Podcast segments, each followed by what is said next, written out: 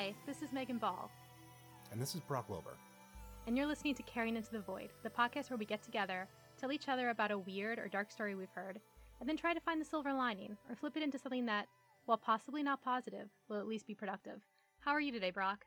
I'm just having a time. Uh, yeah, this comes out uh, the morning of the inauguration? Question mark. Mm. Where everything's going to go fine. Not jinxing it because nothing bad has ever happened. Huh? No. Uh, No, So yeah, not at all. just uh, wherever I am right now, I'm hiding under a desk and trying to, uh, most assuredly, no matter what's happening, churn out three or four different news stories while managing a news team. It is just, I, I at least like the days that I can mark in the calendar and be like, I'm gonna be on fire and in a closet. It's I just know that that day, and I can put them in because my wife is a journalist. Will also inevitably be having the same day, so sometimes we'll hide in the closet together while we turn to ash. Uh, that has traditionally also been the days where I'm like, I know that uh, I have to go to the liquor store the night before, uh, and uh, and even if we're going through a period of uh, sobriety, that day will not be counting. Uh, so No. yeah, no, love to look at it. And like it could, even if it goes like swimmingly well, it's like a celebration then. And it's like, woo, I deserve champagne at noon. And if it doesn't, then woo, I deserve champagne at noon. Uh, so love to just, uh, to, to all of our foreign friends, uh, I, I hope that you're doing fine, uh, except for the fact that I know that this might impact you more than it does us, uh, depending on how things go, because that's how the last four years of work. So I, I apologize and I hope the best for all of us except for those of you in New Zealand who have been uh, going out and getting haircuts and going to music festivals because you guys have kicked the disease's ass. And quite frankly, I've started unfollowing some of you because I just can't handle being taunted for the mistakes of others. While I stay at home most days, I'm just like, I look, it's not my fault, and it's certainly not your fault in New Zealand for making it through, but also, mm, I just can't, I just can't anymore. Like bragging about getting a haircut or going, being able to walk down the street and like go eat a donut around other Yeah. people while somebody plays the guitar. I'm just like, I fuck your donuts. I can't do this. So yeah, I have some chips on my shoulder. yeah, you should see like how much my roots have cut. Like like any good goth person, I dye my hair black, and so like the roots, I can like tell the time based on how bad they are. And my friend, God bless her, sent me a knitted hat for Christmas, and I can wear that to cover my shame when I have to go for my y- weekly, you know, grocery store thing, so the people in the shop right won't judge me.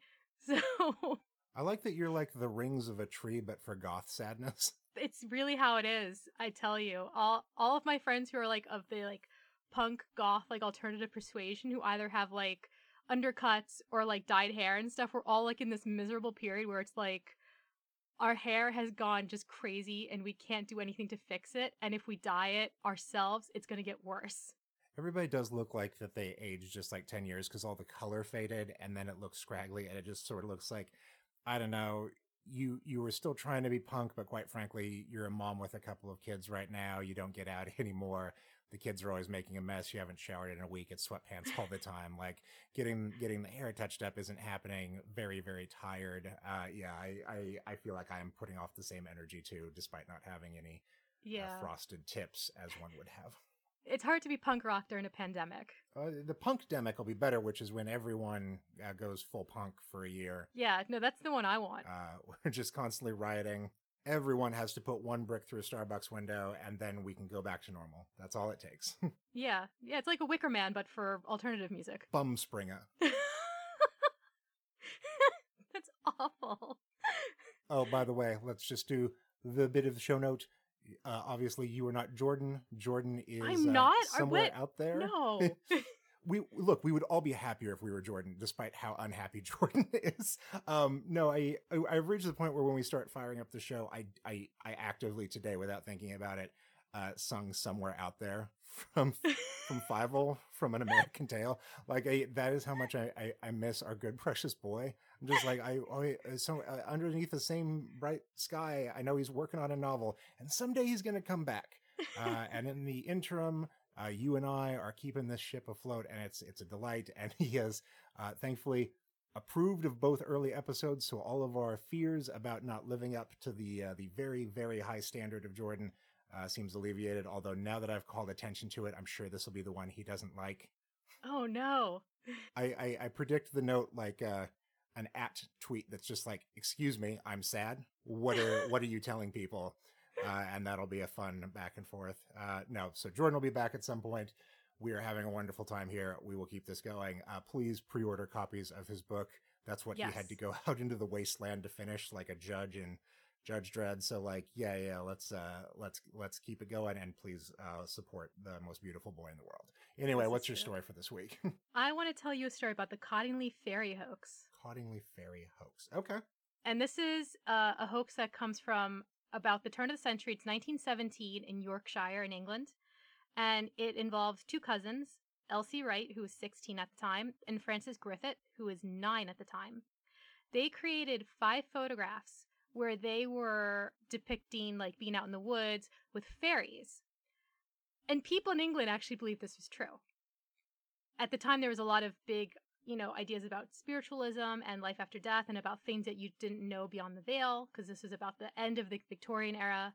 So people were really, really believe that these these two girls took pictures with fairies.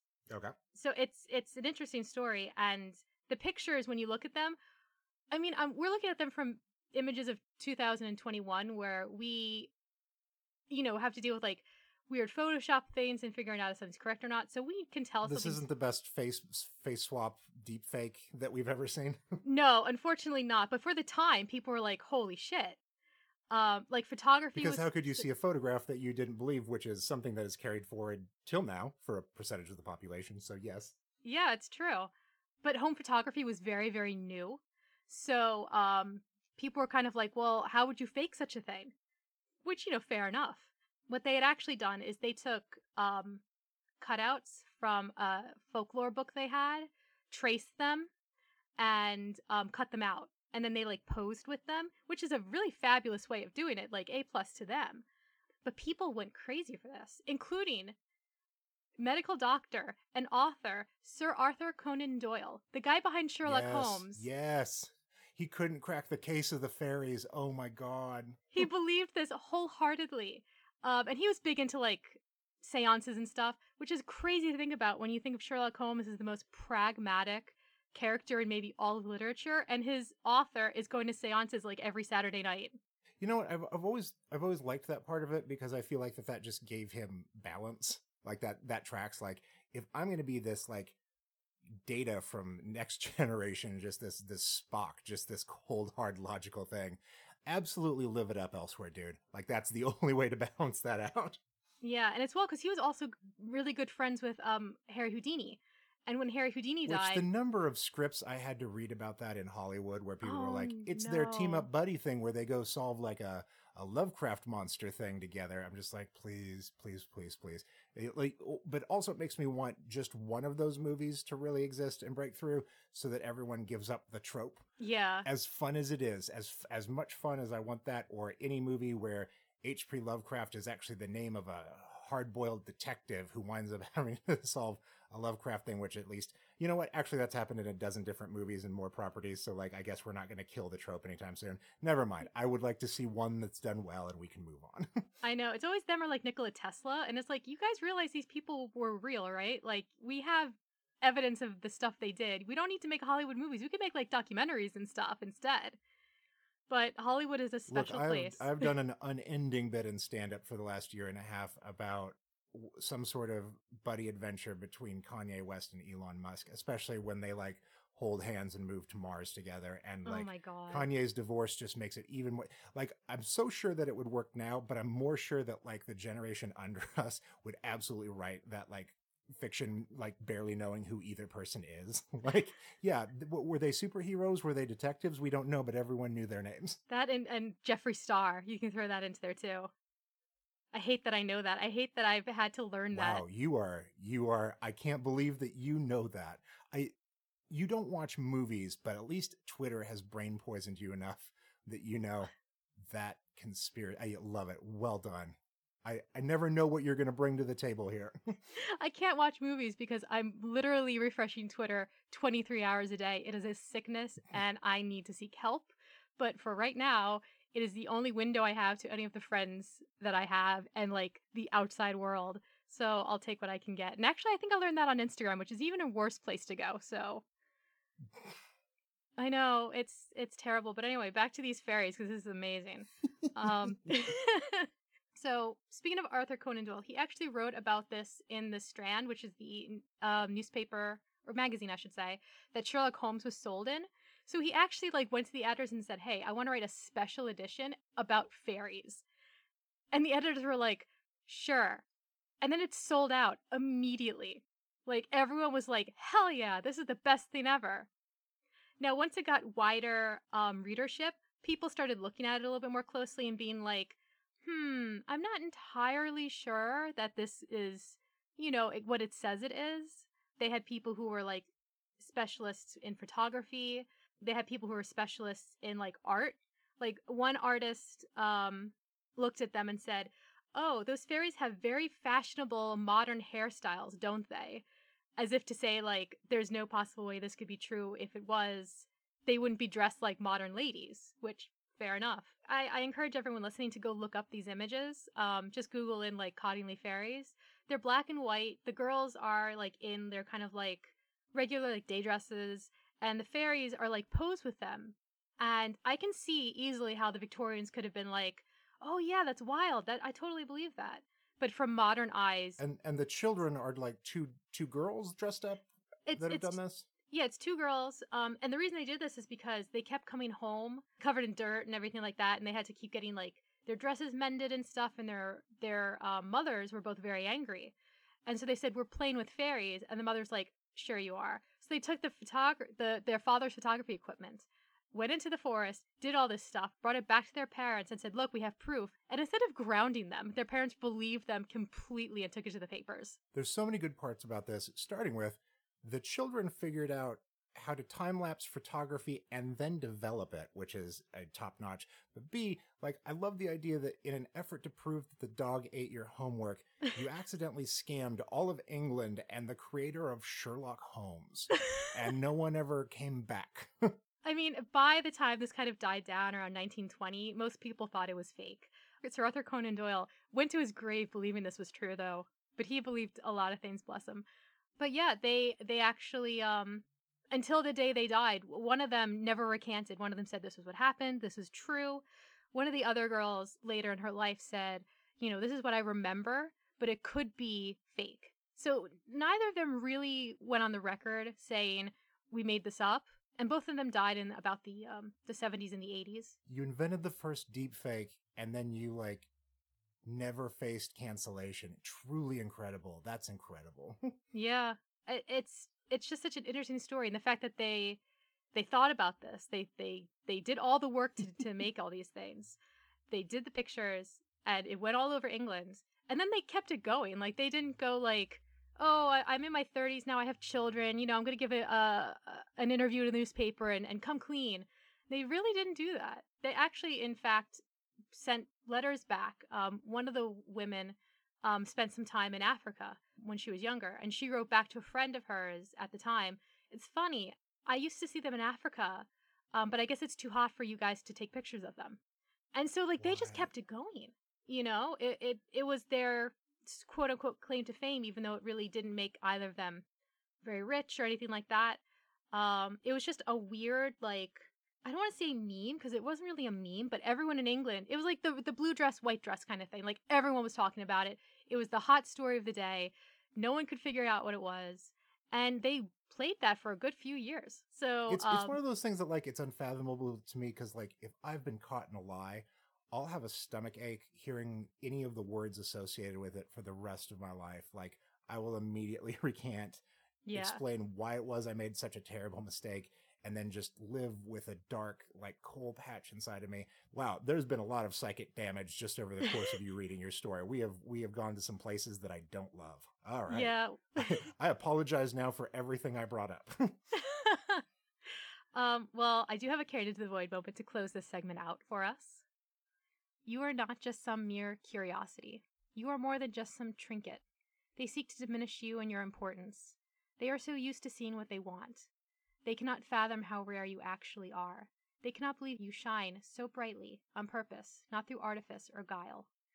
They are used to cheap monuments to false gods, brittle bones and brittle smiles.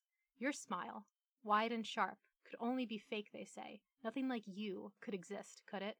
They aren't used to the real thing, and you are more real than they will ever be. You are Technicolor in a world of tintypes. You are a piece of grit that turns into a pearl. You are the spark that will burn their whole world down. I like that. Look at you hitting your stride. This is fun. Thank you. Well, what do you have to maybe hopefully mitigate some of these psychic damage that was all those words I just said? Uh, so today I'm going to talk to you about mantle diamonds. So this is a fascinating thing that has only come about in the last couple of years, and part of it came uh, from the 2018 uh, soccer games in Brazil, uh, because that brought a bunch of scientists from South American countries and European countries together uh, around a patch where uh, a lot of debris and stuff from lower in the earth sort of raises, and or there is sort of a, a thinner direct line from the crust of the earth down much further. And and for for centuries now, like there's been a lot of theoretical work done on like what exists in the mantle and the core and stuff, and that's one of those things that we can go back a thousand years and, and we all know that dwarves live down there mining things or ghosts live there or that's where hell is whatever happens. And so it, even as late as the mid 80s we were still just sort of throwing spaghetti at the wall as to what might be down there because no one had giant drill machines to go look at it. And uh, so we sort of depend on things not getting dug into from the top but rather things from the bottom surfacing. And so every once in a while we have sort of fissures and and and some things will come up basically, uh, what this group of scientists stumbled on was uh, thousands of tiny diamonds, and the diamonds look like shit. They're raggedy as hell. They look like they've been through like a washing machine and beaten up in a dryer a couple of times, like somebody was trying to money launder them.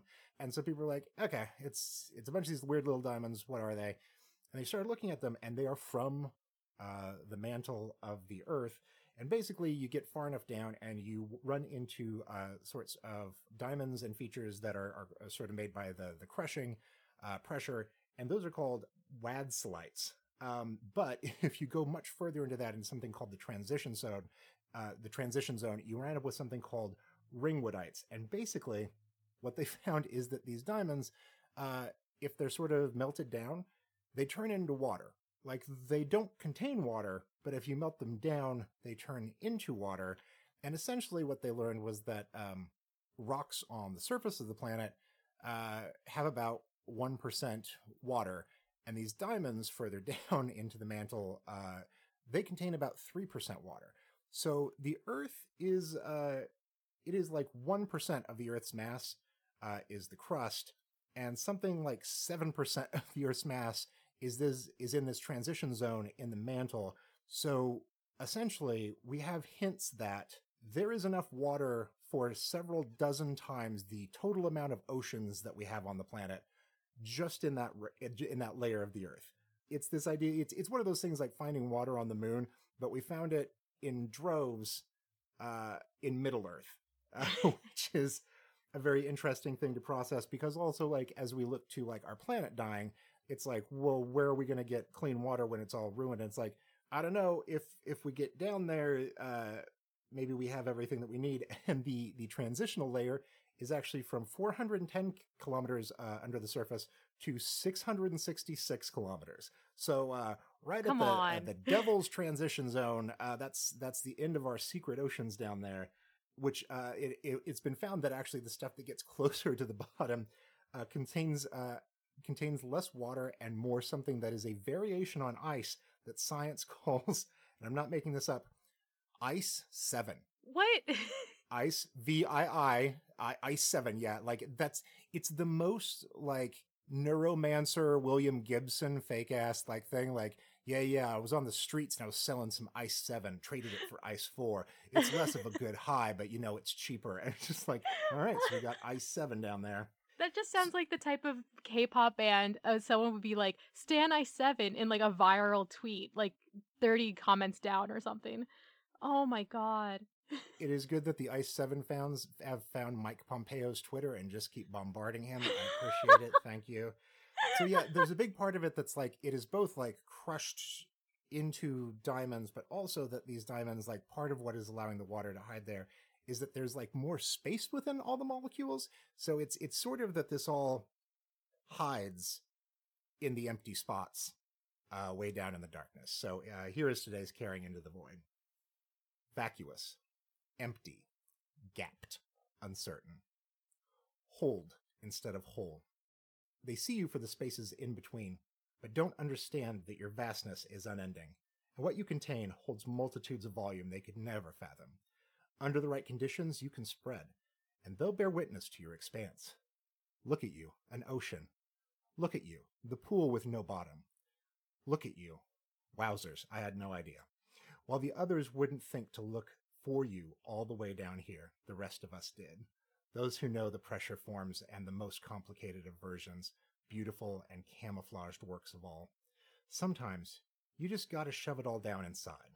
But when it compacts, it only grows into a scale and form that will cause necks to twist when your fullness envelops this plane. Flood us with your secrets, drown them in greatness.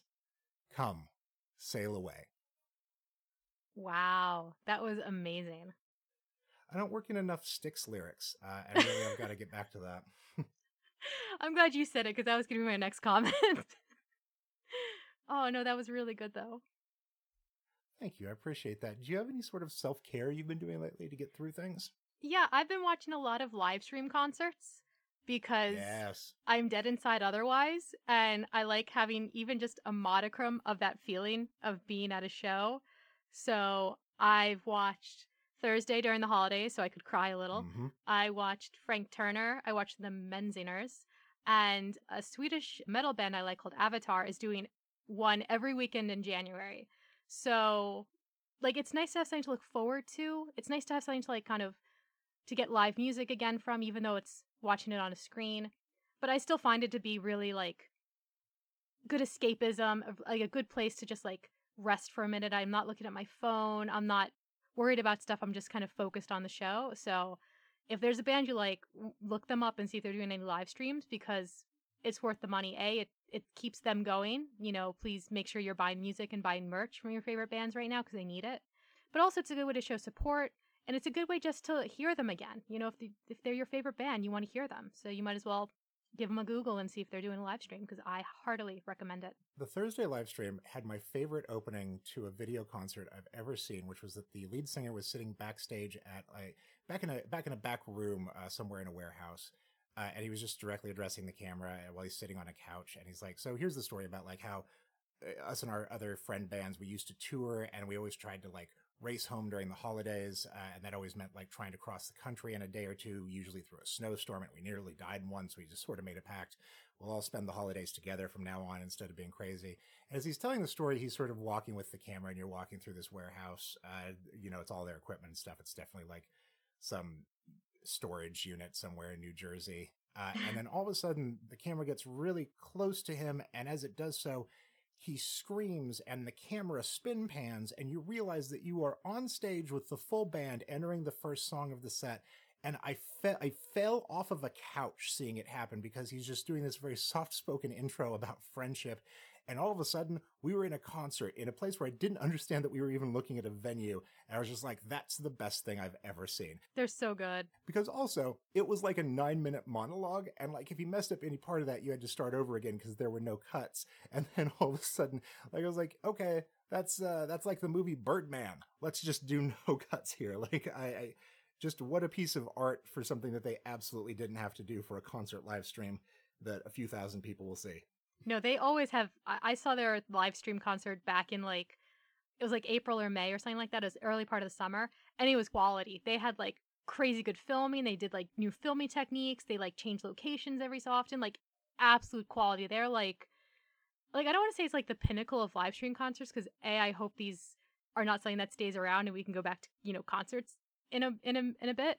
Um, but they really like went all out. Like they didn't have to go as hard as they did, and I appreciate the fact that they did. So, uh, hilariously, my self caring uh, is your self caring as well. Not the concert part, um, but looking forward to things. Uh, it is a piece of advice that Viv's therapist brought up, and I think maybe our couples therapist did at some point. Anyway, it w- it was tied into live streams, but it was based in this like, hey, it's been a year and no one has anything to look forward to anymore. Which, like, at the start of all this, I was like, hey, no one wrote about like an apocalypse where it just winds up being that every every week you start taking more and more events off your calendar until there's nothing in your calendar.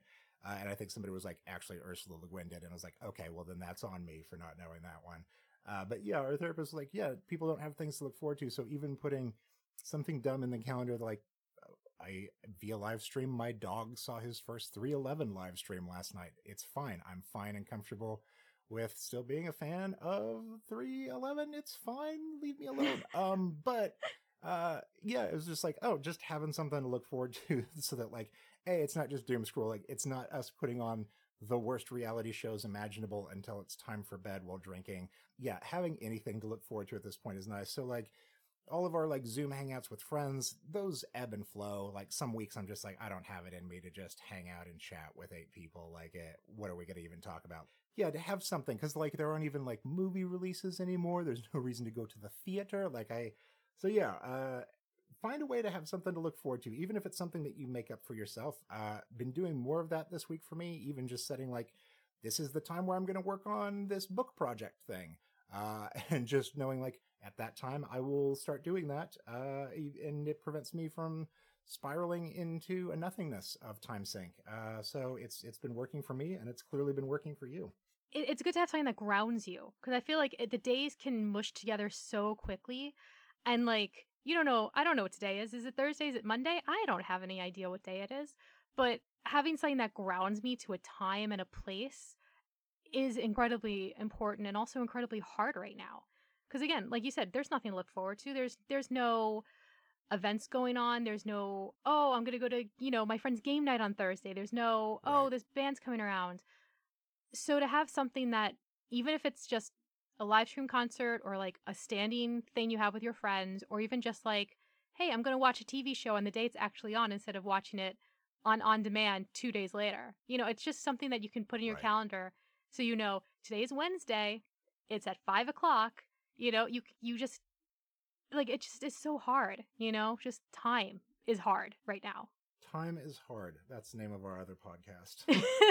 it, Where yeah. every week we manage to not record because we're in different time zones. Yeah, time is imaginary, lunchtime, et cetera, et cetera, et cetera. Yep. Do you have anything you'd like to lift up this week? I do. Um, it's also music focused. I don't know why I, this keeps happening to me. But one of the things that have been getting me through this is Laura Jane Grace's new album. Yes. Uh, it's called Still Alive. It is absolutely brilliant. She's the lead singer of Against Me and um, Laura Jane Grace and the Devouring Mothers. She is an incredible musician, incredible artist. Um, and it's the thing that I listen to almost every single day. And it really does help. So I encourage everyone to go pull it up on Spotify and just sit back, you know, don't play with your phone, just kind of sit back and sink into it and listen to the album. It, it really is helping. I, I think that, like, I want to just like hug her and be like, thank you so much for making this album because it's everything that I'm feeling right now and it's so cathartic. So I, I heartily suggest that everyone just go and try it out and you'll love it. I promise. I have seen Against Me so many years of my life, like at least one year, like every year since like I was in high school. Uh, I, I, I definitely played a baby, uh, I'm an anarchist at a high school talent show, uh, and no one knew what the fuck was going on there, which in retrospect, yes, I don't know what I was hoping for. I even quoted uh, that at the start of this episode here with the Starbucks brick. So like, there we are. Um, yeah. I, I remember friends who had long been fans, uh, who a few years ago, as, as things in Laura's life changed, uh, were like, I'm not sure what that's going to do to the sound of the band, which first of all, I was like, fuck you. Like, that's not the primary concern. Uh, but it has been awe inspiring to me to see the work that she's done in the last few years. Like watching a person achieve their true form and the way that that has come out in the music, but also like, if she was an angry person before with some angst to take out on the world, uh, boy, there's more now. And just like sometimes it's just incredible to dip into that into that vein in the Earth's core and be like, mm, give me give me some of what she's having. Like I just want to live in some of her most recent albums just forever. Mm, it's so true. She's incredibly talented and I, am so happy that she's in a place where she feels comfortable with herself and she's still making great music. And she put out an mm. album in quarantine. Like, I don't know who these musicians are who took quarantine and they're like, ah, yes, I will make my magnum opus. Like Taylor Swift and I had very different quarantines. you know? well, m- most recently, Paul McCartney did, uh, and uh, let's just say it's not the magnum opus. Well, that's Paul McCartney. He hasn't had magnum opus since like 1989 or something. So dang, dang. And I say that as someone Throwing who really likes. The, I say that as someone who really likes the Beatles and grew up. The Beatles were one of my first albums, so, but that doesn't mean that the quality can sustain for like 50 plus years. Yeah, no, it just there's some musicians who put out some really crazy good stuff this quarantine, and I love them for it. And I want to know their secrets and how they can be productive because I spent my quarantine sitting around in sweatpants being unable to read a novel and they went and either wrote novels or did albums and like my guitars are gathering dust like everything's just terrible and they're like ah yes this this is my time. I will i will make the best thing i ever have made. And i'm just like god damn it. My uh my little lift up into the world this week is that um wherever you are in the world i'm sure you have some form of this and in the united states i can tell you by your city who it is. Um this is a great week, uh, and geez, this whole time is. Uh, and this isn't from a selfish place uh, in any way. Uh, it is mostly from watching people in other cities doing this. But uh, this is a great time to support your local alternative journalism because there is something that journalism has gotten to do this year, uh, where mainstream journalism is starting to do what um, what British journalism has been doing for the last few years, which is that it has tried to go so centrist as to not be criticized for having any political bias that it winds up really leaning right at the end of the day. Uh, and we've reached the point where it has become nearly impossible for people to call out a lie or talk about things in terms that would like reflect what people believe without people thinking like, oh, that's unbalanced, uh, what have you. Like it is, it has truly been the the venom of the last couple of years to watch people that are like, the headline here in the Washington Post is um, Donald Trump says COVID is gone. Period some scientists disagree. Period. It's like, no, you can just say uh, that thing uh, is bullshit, uh, and you should be able to do so. And alt publications, uh, like the one that I run, uh, have been able to do that in a way that we would never. We never print a word that is untrue, uh, but we're also allowed to do a bit of editorializing to represent like what truth is. And I don't know why when that became like a rebellious act, but it's it's important to be there.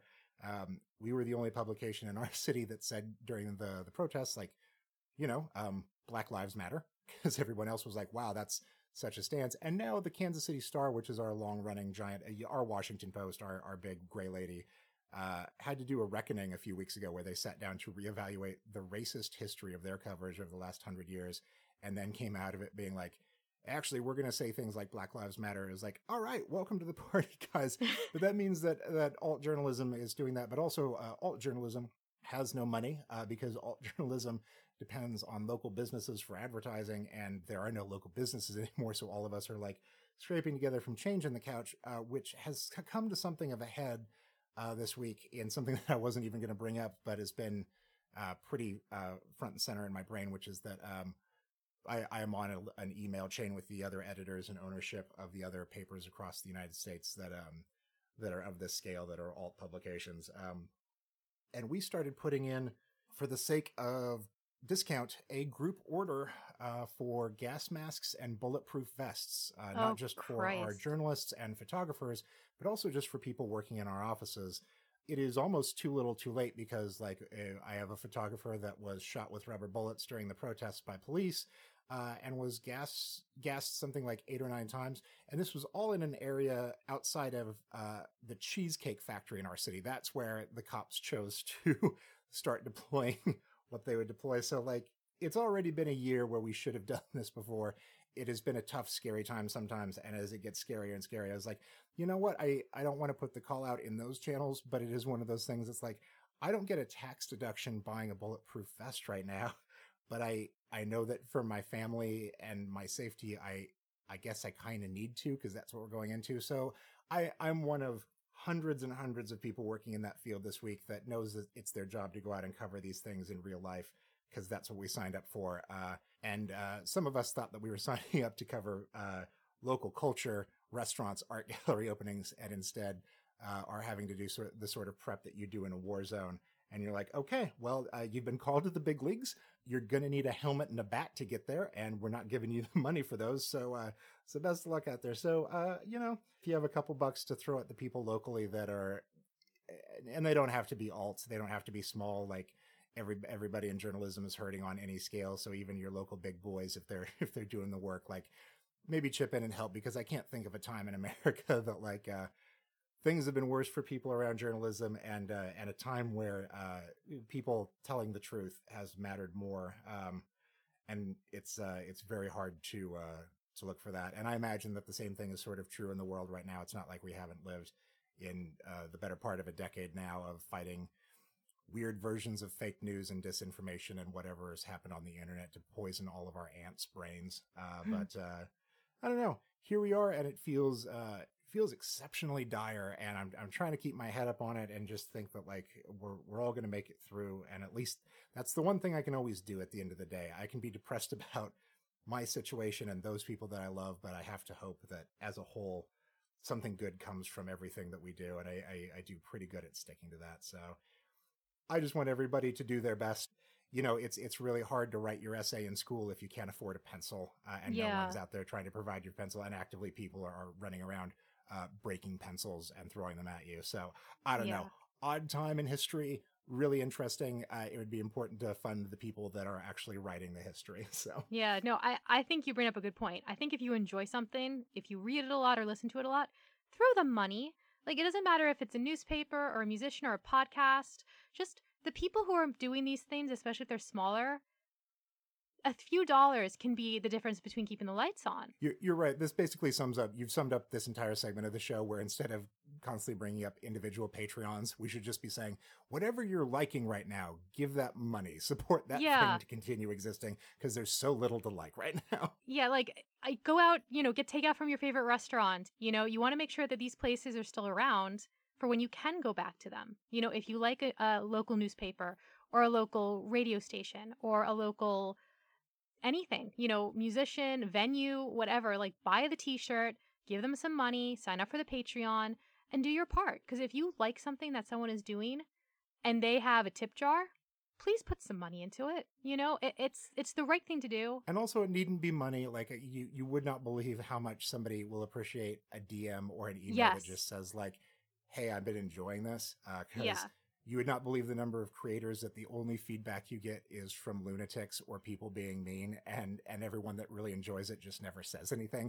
It's so true. This is not to say that you have to support Oli with with money but there is a way to put good into the world right now. And uh, boy i can tell you how many days that saves me. We have a thing in the book world uh, in publishing where it's like please leave a review.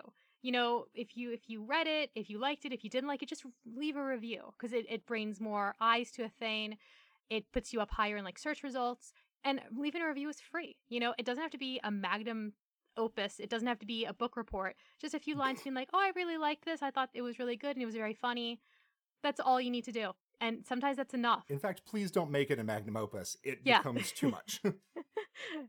but, you know, I think I think you're right that at the end of the day, if if you like that what they're doing, drop them a note, let them know, shoot them a very nice email, shoot them a nice DM make fan art like just do something that they know that they're being recognized for and you know sometimes that just keeps someone going. You know i'm, I'm going to take our own advice and i'm about to go uh, re- review every podcast i listen to just by leaving a uh, 69 period nice period uh, on all of them.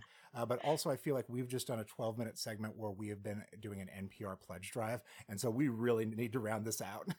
Yeah. Oh god that's too funny. Well thank you all for listening and remember, keep your hearts dark and true and your teeth sharp and many. And we will see you next time in the void. Bye. Bye.